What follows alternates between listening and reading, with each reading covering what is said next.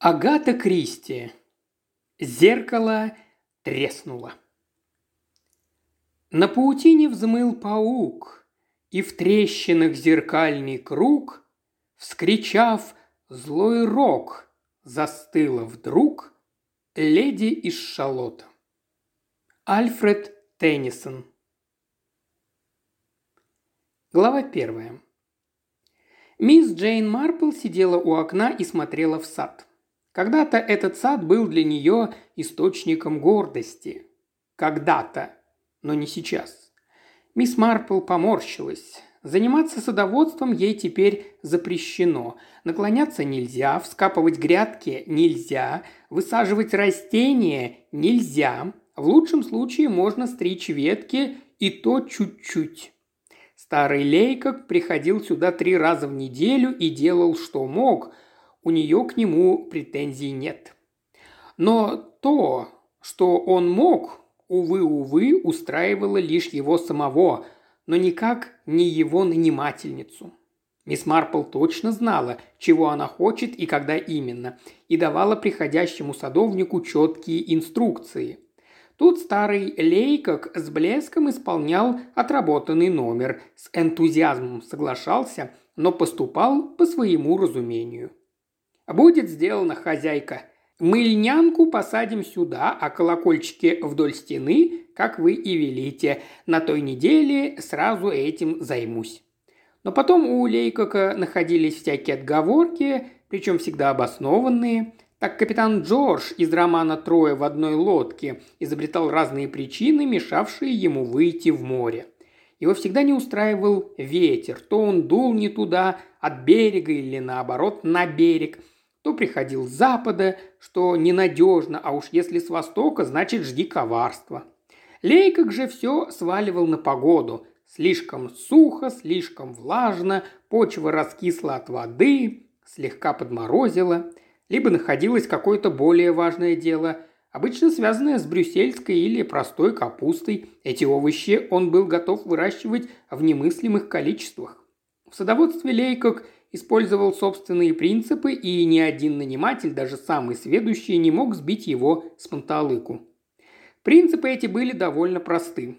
Пить побольше чайку, крепкого и сладкого, чтобы воодушевить себя на трудовые подвиги, а вдумчиво подметать листья в осеннюю пору, высаживать свои любимые цветы, в основном астры и шалфей, чтобы, как он говорил, хорошо смотрелось летом. Конечно же, он соглашался, что розы надо опрыскивать. Не то их погубит ля, но как-то всегда мешкал с этим опрыскиванием. А если требовалось перекопать землю под сладкий горох, незамедлительно следовало вы бы, хозяйка, посмотрели, какой сладкий горох вырос у меня в прошлом году. Прямо пальчики оближешь, и никто ничего заранее не перекапывал. Впрочем, правду говоря, к своим нанимателям Лейкок был привязан. К их садоводческим причудам относился благосклонно, если не приходилось слишком много работать, но предпочтение отдавал овощам. Овощи – вот это продукт. Скажем, совойская капуста или еще лучше кормовая капуста с завитушками. А цветы – это все баловство для дамочек, которым время девать некуда. Что ж, пусть их надо их уважить, и он радовал сердце нанимательниц, выращивая упомянутые выше астры, шалфеи, лабели и летние хризантемы.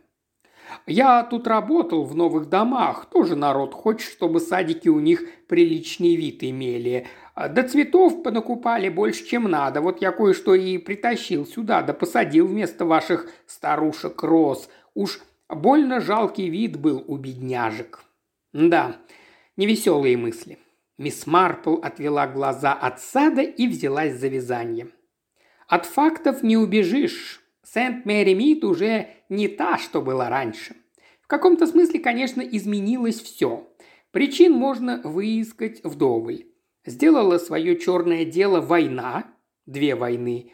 Э, не та теперь молодежь. Женщины перестали заниматься домом и ходят на работу. Наводит страх атомная бомба – Никуда не годится правительство. Только все гораздо проще. Берет свое возраст. Мисс Марпл, весьма разумная пожилая дама, не испытывала на этот счет никаких иллюзий. Удивительно, что именно здесь, в Сент-Мэри-Мид, где она прожила немалую часть жизни, мисс Марпл особенно ощущала бег времени. Сердцевина деревушки Сент-Мэри-Мид, а плод былого никуда не подевалась. Стояли на месте и синий вепрь, и церковь, и дом викария, и гнездышко королевы Анны, и георгианские дома, в одном из которых жила мисс Марпл. Стоял на своем месте дом мисс Хартнелл, да и сама мисс Хартнелл стояла скалой, отчаянно отражая нападки прогресса.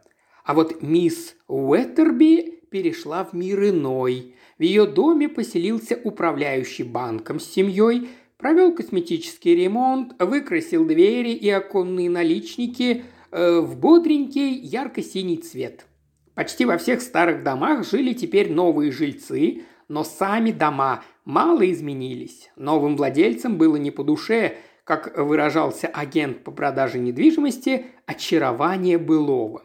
Они просто встраивали еще одну ванну с туалетом, обновляли сантехнику и трубы, покупали электроплиты и посудомоечные машины. Возможно, дома и выглядели как прежде, но вот деревенская улица когда в магазинах поменялись хозяева, тотчас повеяло дыханием нового, и новизна эта внедрялась навек. Рыбная лавка изменилась до неузнаваемости. Маленькие окошки сменились гигантской витриной, за которой поблескивала свежемороженая рыба. Мясник, впрочем, проявил консерватизм, да и не мудрено. Хорошее мясо есть хорошее мясо, были бы деньги. Нет денег, Бери куски подешевле, да пожестче и не жалуйся. Устояла перед натиском прогресса и бакалейная лавка Барнса, за что мисс Хартнелл, мисс Марпл и другие ежедневно благодарили небеса. И обласкают тебя, и на удобный стул возле прилавка посадят, и поговорят задушевно. Какой кусок бекона вам отрезать, мадам? Какой сыр желаете? А вот в конце улицы на месте магазина, где мистер Томс когда-то торговал корзинками, сияет стеклом да металлом навехенький супермаркет. Сущая анафема для пожилых обитательниц Сент-Мэри-Мид. Кругом пакеты не вещь чем. Нормальный человек о таком и слыхом не слыхивал, жаловалась мисс Хартнелл, пакетище с какими-то полуфабрикатами. Изволь этим кормить ребенка на завтрак, а про нормальный бекон с яйцами забудь. И еще изволь сам брать корзину, да выискивать, что тебе нужно, а оно обязательно расфасовано, да так, что там либо намного больше, чем тебе хочется, либо намного меньше. Пока все найдешь, четверти часа как не бывало, а потом еще выстаивай длинную очередь. Платят-то за все вместе при входе. Дурость несусветная. Конечно, оно может и ничего для людей из новых домов. На этом месте она останавливалась, потому что фраза подходила к логическому завершению. Новые дома. Конец цитаты, как принято говорить нынче. Этими двумя словами было сказано все, и оба слова с большой буквы. Мисс Марпл раздраженно крякнула. Она снова пропустила петлю. Мало того, что пропустила, так еще и стала вязать дальше. И поняла это только сейчас, когда пришлось считать петли для шейки. Она взяла запасную спицу, поднесла вязание к свету, натянула его и, волнуясь, стала вглядываться. Но даже новые очки не помогали. Почему? Да все потому же, с горечью подумала мисс Марпл. Пришло время, когда окулисты со всеми своими шикарными комнатами ожидания, современными инструментами, яркими фонариками, которыми они светят тебе в глаза, очень высокими гонорарами, больше ничего не могут для тебя сделать. Не без грусти мисс Марпл вспомнила, как хорошо она видела еще несколько лет назад. Не так уж и несколько. Занимала в саду выгодную позицию, так что вся Сент-Мэри-Мид лежала перед ней, как на ладони, и, можно сказать, ничего не укрывалось от ее проницательного взгляда. А если еще надеть очки для изучения птиц? Ее увлечение птицами приносило немалую пользу. Можно было увидеть. Тут мысли перенесли ее в прошлое. Вон Энн Протероу в летнем платьице идет к саду викария. А вот полковник Протероу, бедняга. Да, это был занудливый и неприятный тип, но умереть такой смертью – кошмарное убийство. Мисс Марпл покачал головой и припомнила Гризельду, хорошенькую женушку викария. Ах, милейшая Гризельда, такая преданная подруга, никогда не забывала прислать открытку к Рождеству. А ее красавчик-малыш, вон какой вымахал, взрослый мужчина и работа у него приличная, кажется, по инженерному делу. Разбирать на части игрушечные поезда. В детстве у него это было любимое развлечение. За домом викария через стену вели ступеньки, а дальше тянулась тропа в поле. Там пасся скот фермера Гайлса, а теперь на месте этого поля. Новые дома. А что тут, собственно, такого? Спросила себя мисс Марпл со всей строгостью. Разве могло быть иначе? Дома были нужны, построили их очень хорошо, насколько ей известно. Плановая застройка, или как там ее – хотя непонятно почему все кварталы как один называются Close. Убри Close, Лонгвуд Close, Грэндисон Close и так далее. Тоже мне Клоузы. Мисс Марпл знала, что такое Close. В свое время ее дядя был каноником в Чичестерском соборе. Когда она ребенком навещала его, жили они именно в Клоузе. Точно так же Черри Бейкер всегда называла гостиной старомодную, заставленную мебелью залу мисс Марпл. Это не гостиная Черри, а зала, мягко поправляла ее мисс Марпл. И Черри, женщина молодая и добрая, великодушно старалась это запомнить, хотя ей было совершенно ясно, что зала звучит уж больно забавно, и гостиная время от времени все равно срывалась с языка конце концов, они сошлись на столовой. Мисс Марпл относилась к Черри очень хорошо. Черри была замужем за неким Бейкером и жила в новых домах. Она принадлежала к прослойке жен молодок, которые отоваривались в супермаркете и катали тележки с продуктами по тихим улочкам Сент-Мэри-Мид. Все проворные и прилично одетые, с аккуратно уложенными кудряшками. Они громко смеялись и весело болтали друг с другом. Эдакая незнающая горя стайка птиц. Вероломный кредит ставил им одну ловушку за другой, и им всегда требовались наличные, хотя их мужья зарабатывали вполне сносно. Поэтому они нанимались кухарить или убирать по дому. Черри была отменной кухаркой, да и умом бог не обидел. Она исправно и толково отвечала на телефонные звонки и быстро находила неточности в счетах, что приходили на дом. А вот выбивать матрасы, к этому она относилась без большого энтузиазма.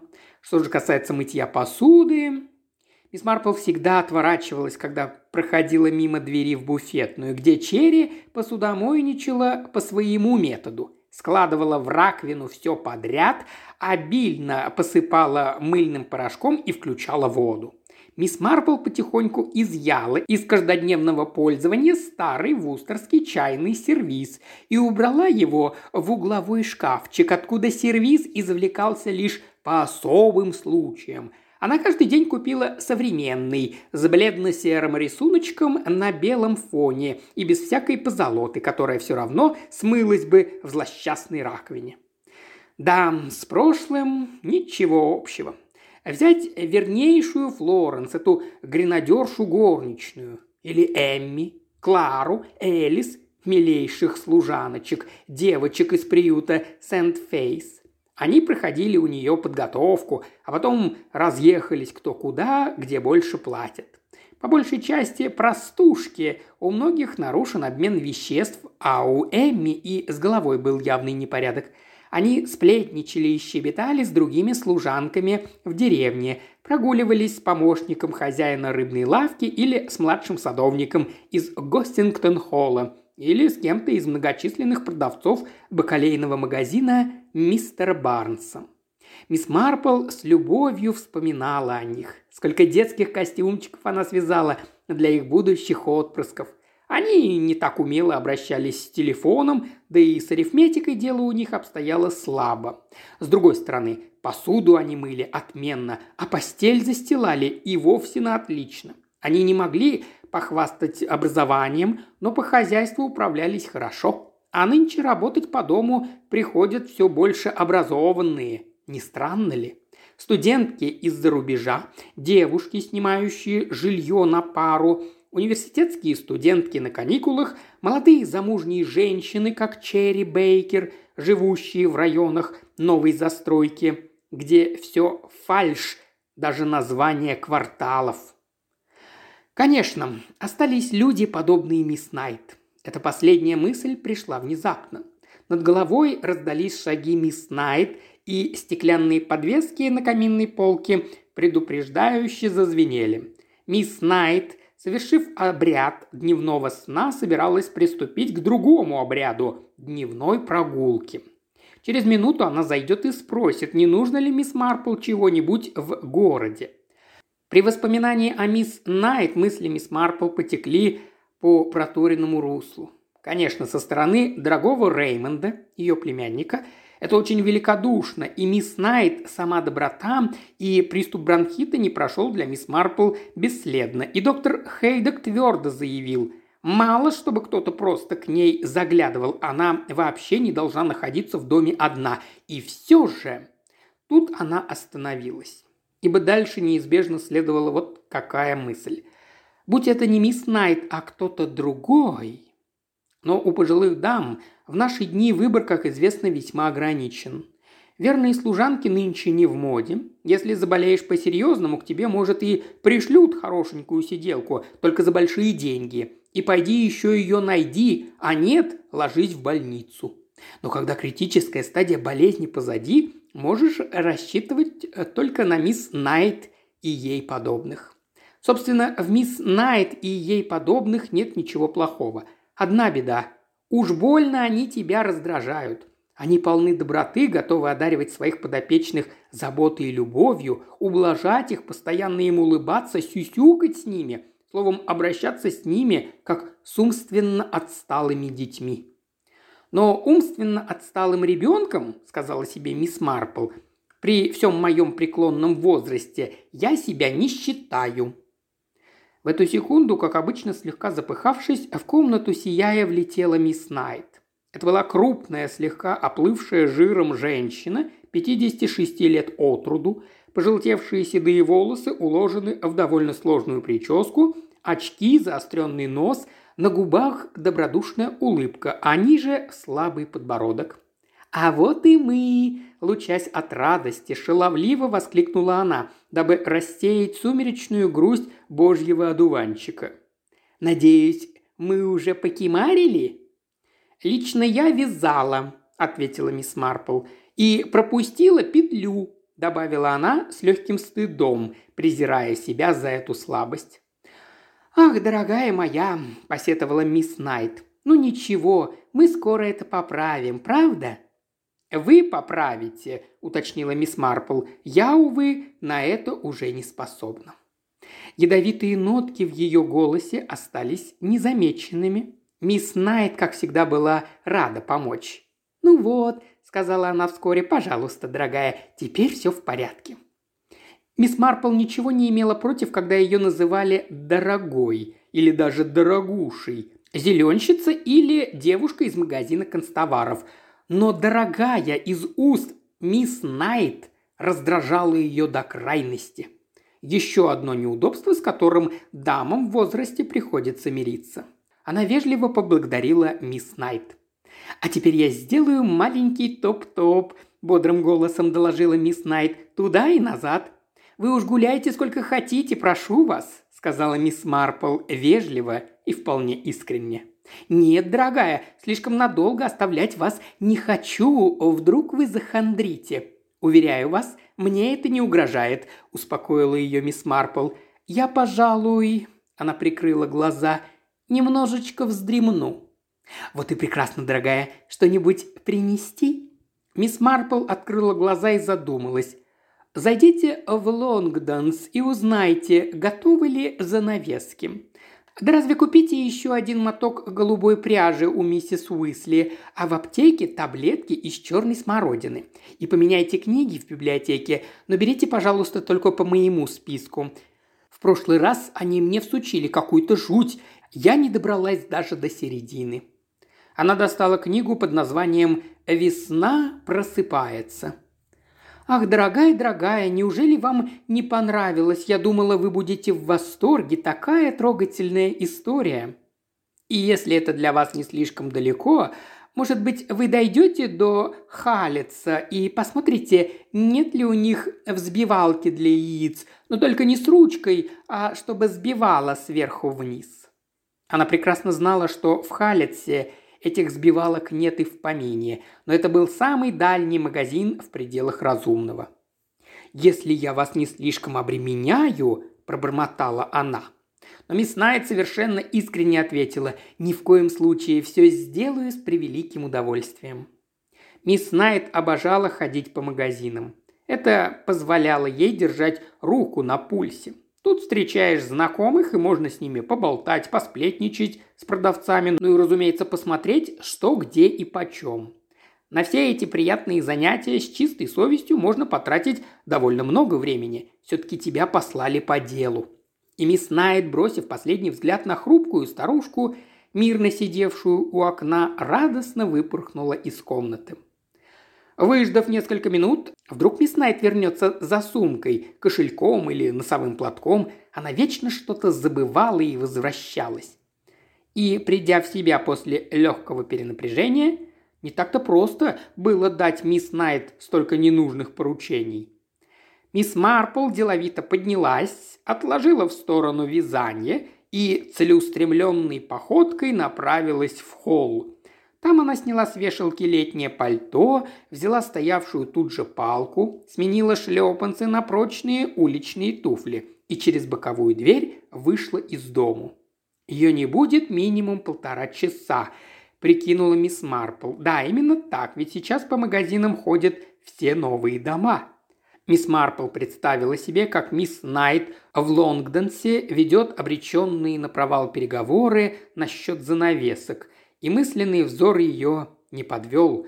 В эту самую минуту мисс Найт восклицала «Конечно, я и сама была уверена, что они еще не готовы, но раз старушка попросила, я сказала «Хорошо, пойду и проверю». Бедные старички, что им осталось в этой жизни? И если уж у них есть какие-то желания, надо им потакать. Тем более она такая лапочка, уже немножко не того, но куда деваться, возрастное. Какой прелестный у вас материальчик, а другие цвета есть?» Таким приятным образом мисс Найт провела 20 минут. Когда она, наконец, ушла, старшая продавщица заметила, слегка фыркнув. «Немножко не того. Ну уж позвольте не поверить. Мисс Марпл всегда была в здравом уме и трезвой памяти. Была и есть». После этого она занялась с молоденькой покупательницей в узких брючках и парусиновой кофте – той требовалась пластиковая занавеска с крабами для ванной. Между тем мисс Марпл играла в свою любимую игру. «Эмили Уотерс, вот кого мне напоминает мисс Найт», констатировала она с удовольствием, ибо всегда радовалась, когда находила в людях какие-то схожие черты. Те же куриные мозги. Минуточку, а что же случилось с Эмили? Да ничего особенного. Было время, она едва не обручилась с викарием, но лишенный страсти роман совсем зачах через несколько лет. Впрочем, бог с ней, с этой ее компаньонкой. Мисс Марпл сосредоточилась на предметах, непосредственно ее окружавших. Она быстро прошла по саду, заметив краешком глаза, что Лейкок подстриг старые розы так, как можно стричь разве что гибридные чайные кусты. «Нет», – сказала она себе, – «не будем расстраиваться и вообще отвлекаться. Зачем отравлять себе приятные мгновения? Ведь ей предстоит прогулка без сопровождающих. Какое наслаждение! А вдруг с ней что-нибудь приключится?» Она повернула направо, прошла в ворота дома викария, потом тропинкой по саду, взяла чуть правее. Ступеньки через стену теперь уступили место воротам на шарнирах, за ними тянулась асфальтированная дорожка. Дальше аккуратный мостик через ручей, а по ту сторону ручья, где когда-то на полянах паслись коровы, раскинулись новые дома.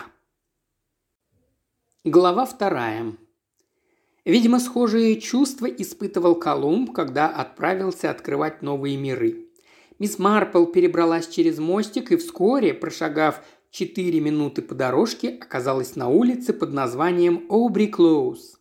Разумеется, мисс Марпл видела новые дома со стороны Market Basing Road, то есть видела издалека ряды ладных и аккуратных построек с телеантеннами на крышах, с дверьми и оконными наличниками, выкрашенными в голубое, розовое, желтое и зеленое.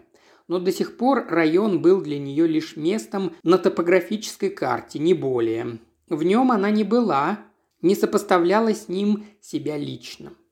И вот она здесь, своими глазами видит этот возникший из небытия прекрасный новый мир, совершенно чуждый всему, что ей до то ли было известно. Прямо игрушка – макет, построенный из детских кирпичиков. Неужели все это настоящее? Да и люди не такие, каким она привыкла. Дамы в брючках, зловещего вида молодые парни и мальчишки, у пятнадцатилетних девчонок груди такие, что одежда вот-вот треснет по швам. Было во всем этом что-то ужасно порочное. Мисс Марпл неспешно ковыляла по улице, и никто не обращал на нее внимания – она повернула на углу Обри Клоуз и оказалась на Дарлингтон Клоуз. Она с жадностью вслушивалась в обрывки разговоров между молодыми мамашами и колясками, между девицами и парнями, между зловещего вида пижонами. Наверняка все они пижоны, которые перебрасывались зловещими репликами. Матери выходили на ступеньки и звали своих детей, а те, как водится, занимались тем, чем не велено – вот уж кто не меняется, так это дети, и слава богу. Тут она заулыбалась, ибо в мозгу ее, как обычно, стали возникать аналогии. Вот женщина, вылитая Кэрри Эдвардс, а вон та брюнетка здорово смахивает на девчонку Хуперов. И семейная жизнь ей также не удастся, как не удалась Мэри Хупер. Ну-ка, а что там мальчишки? Этот темноволосый похож на Эдварда Лика. Все что-то угрожает да ерепенится, но на самом деле вреда от него никакого. Если разобраться, хороший парнишка. А тот, светловолосый, точь-в-точь Джош, сын миссис Бэдуэлл. Хорошие ребятишки, один и другой. А вот этому, что похож на Грегори Биннеса, не позавидуешь. Небось и у него мамаша не подарок. Она свернула на Уилсингем Клоуз. Настроение у нее поднималось с каждой минутой. Новый мир ничем не отличался от старого. Да, дома здесь другие, улицы почему-то называются клоузы, другой стиль одежды, по-другому звучат голоса, но люди все те же, те же, что всегда. Да и темы разговоров не поменялись, хотя слегка другим стал язык. Увлекшись своим исследованием, мисс Марпл немного сбилась с пути и снова оказалась на краю жилого массива. Она стояла на углу Карисбрук Клоуз. Улица эта была застроена лишь наполовину. У окна второго этажа почти готового дома стояла молодая пара. Молодые люди обсуждали свои насущные проблемы, и звуки их голосов плыли по воздуху вниз. Согласись, Харри, дом расположен прекрасно. Тот был не хуже. Здесь на две комнаты больше. За них, между прочим, надо платить. А этот дом мне нравится больше. Еще бы. «Слушай, не порт мне настроение. Знаешь ведь, что сказала мама? Твоя мама всегда что-нибудь говорит. Оставь мою маму в покое. Где бы я была без нее? Она, кстати, вполне могла показать коготки, если хочешь знать. И дело бы кончилось для тебя судом. Ну, хватит, Лили. И прекрасный вид на холмы. Почти видно. Она высунулась из окна, выгнулась налево. Почти видно водохранилище. Она еще больше подалась вперед, не понимая, что переносит свой вес на слабо закрепленные доски поверх подоконника. Под нажимом ее тела доски разошлись и вывалились наружу, увлекая девушку за собой. Она вскрикнула, пытаясь удержать равновесие. «Харри!» Молодой человек стоял в одном или двух футах у нее за спиной. Он словно окаменел, потом шагнул вперед. Девушка, сделав яростное усилие, ухватилась за стену и выпрямилась. «Уф!» От испуга у нее даже перехватило дыхание. «Чуть не выпало. А ты почему меня не подхватил?» «Все вышло так быстро. Да ладно, все же в порядке». «В порядке. Говорю тебе, я чуть не вывалилась. А джемпер посмотри, во что превратился». Мисс Марпл пошла было дальше, но потом, движимая импульсом, решила вернуться. Лили уже вышла на улицу и ждала молодого человека, который запирал дом. Мисс Марпл подошла к ней и заговорила быстро и негромко. «На вашем месте, дорогая, я бы не стала выходить за этого мужчину. Вам нужен человек, на которого вы сможете опереться в минуту опасности. Простите меня за эти слова, но я не могла вас не предостеречь». И зашагала прочь, а Лили уставилась ей вслед. «Да какого...» – подошел ее молодой человек. «Что она тебе сказала, Лил?» Лили открыла было рот и закрыла. «Предостерегала меня, как цыганка, вот что!» И окинула его задумчивым, оценивающим взглядом. Тем временем мисс Марпл, жаждавшая поскорее скрыться из виду, свернула за угол и, споткнувшись о кучку камней, упала. Тут же из ближайшего дома выбежала женщина. «Дорогая моя, как же вы так неудачно не ушиблись?» И она с рвением, едва не чрезмерным, обхватила мисс Марпл и, приподняв, поставила на ноги. «Кости все целы? Ну и слава богу, такое потрясение, вам надо прийти в себя». Голос у нее был громкий, дружелюбный, а сама пухлая дородная брюнетка лет сорока, в волосах пробивалась седина, глаза голубые, а рот большой и броский. Слегка потрясенный мисс Марпл даже показалось, что в нем чересчур много блестящих белых зубов. «Зайдите ко мне, посидите немного и передохните, я приготовлю вам чашечку чаю». Мисс Марпл поблагодарила ее. Позволила провести себя через голубую дверь в маленькую комнату, заставленную стульями и диванами с критоновой обивкой. «Ну вот», – заключила ее спасительница, усаживая мисс Марпл в кресло с подушками – Сидите спокойненько, а я поставлю чайник». И выметнулась из комнаты, в которой сразу стало как-то покойно и тихо. Мисс Марпл набрала полные легкие воздуха, выдохнула. Ушибиться она не ушиблась, но потрясение испытала. Это точно. Падать в ее возрасте не полагается. Впрочем, если повезет, виновато подумала она, мисс Найт об этом не узнает. Незачем. Мисс Марпл осторожно пошевелила руками и ногами. Ничего не сломано.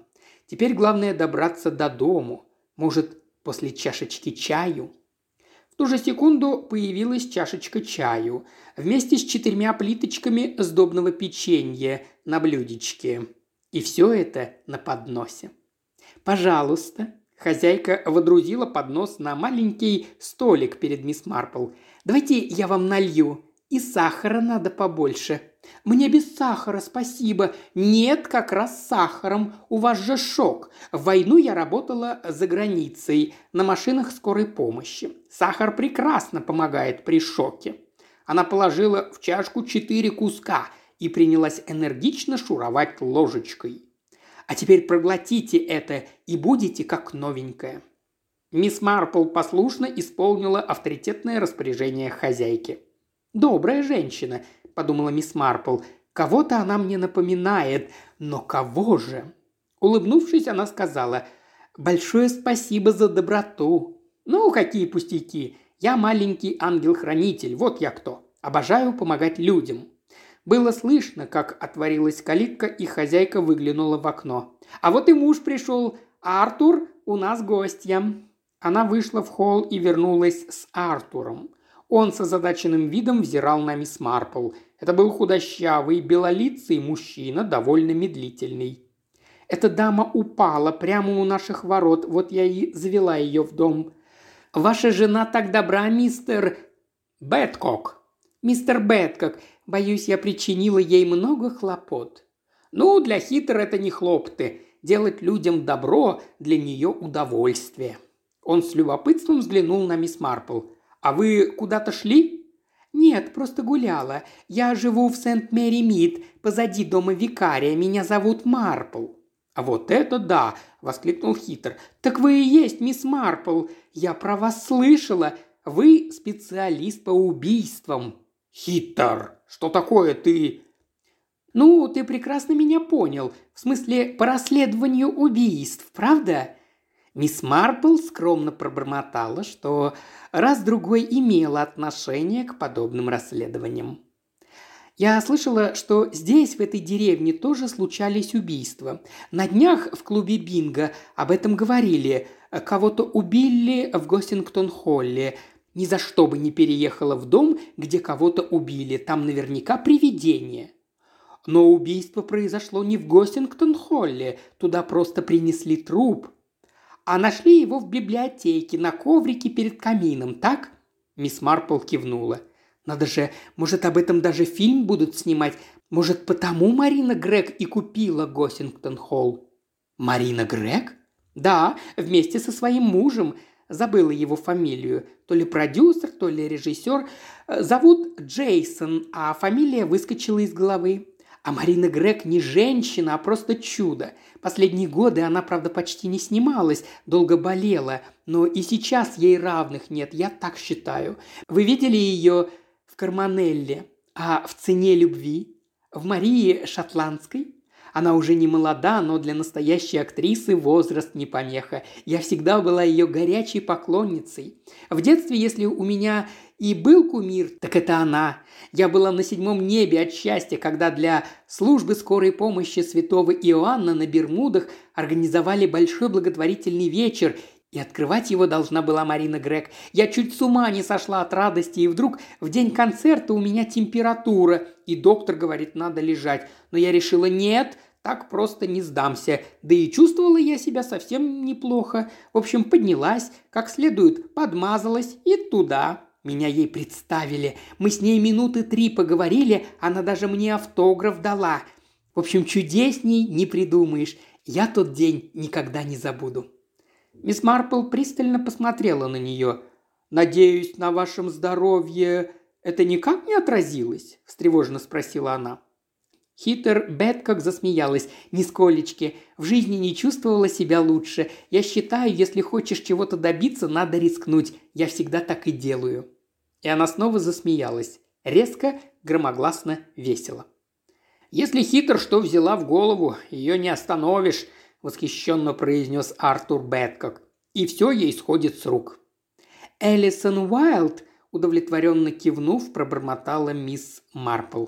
«Пардон?» – не понял мистер Бэткок. «Нет, ничего, просто я когда-то знала эту женщину». Хитр вопросительно посмотрела на нее. Вы мне ее напомнили, вот и все. Правда? Надеюсь, это была милая женщина? Очень, очень милая. Мисс Марпл призадумалась. Добрая, пышущая здоровьем, жизнерадостная. Но хоть какие-то недостатки у нее были? Засмеялась Хитер. У меня есть. Видите ли, у нее всегда была настолько определенная точка зрения, что порой она не замечала, как на то или иное явление могут посмотреть другие, как они могут его воспринимать. Вот и ты как-то в войну пустила в дом семью, которая лишилась крова, а они забрали наши чайные ложки и скрылись», – ставил Артур. «Ну, Артур, как же я могла их не впустить? Я бы сотворила зло». Между прочим, это было фамильное серебро, с тоской в голосе напомнил мистер Бэткок. «Восемнадцатый век принадлежало бабушке моей матери». «Дались тебе эти старые ложки, Артур. Уж давно пора про них забыть. Боюсь, я не из тех, кто быстро забывает». Мисс Марпл задумчиво посмотрела на него. «А чем сейчас занимается ваша знакомая?» – обратилась Хиттер к мисс Марпл, скорее из вежливости. Мисс Марпл ответила не сразу. «Элисон Уайлд она умерла. Уважаемый слушатель, ты прослушал ознакомительный фрагмент аудиокниги. Желаешь продолжить слушать аудиокнигу? Тогда подписывайся на канал Ильи Кривошеева на Бусте. Ссылка на канал в описании.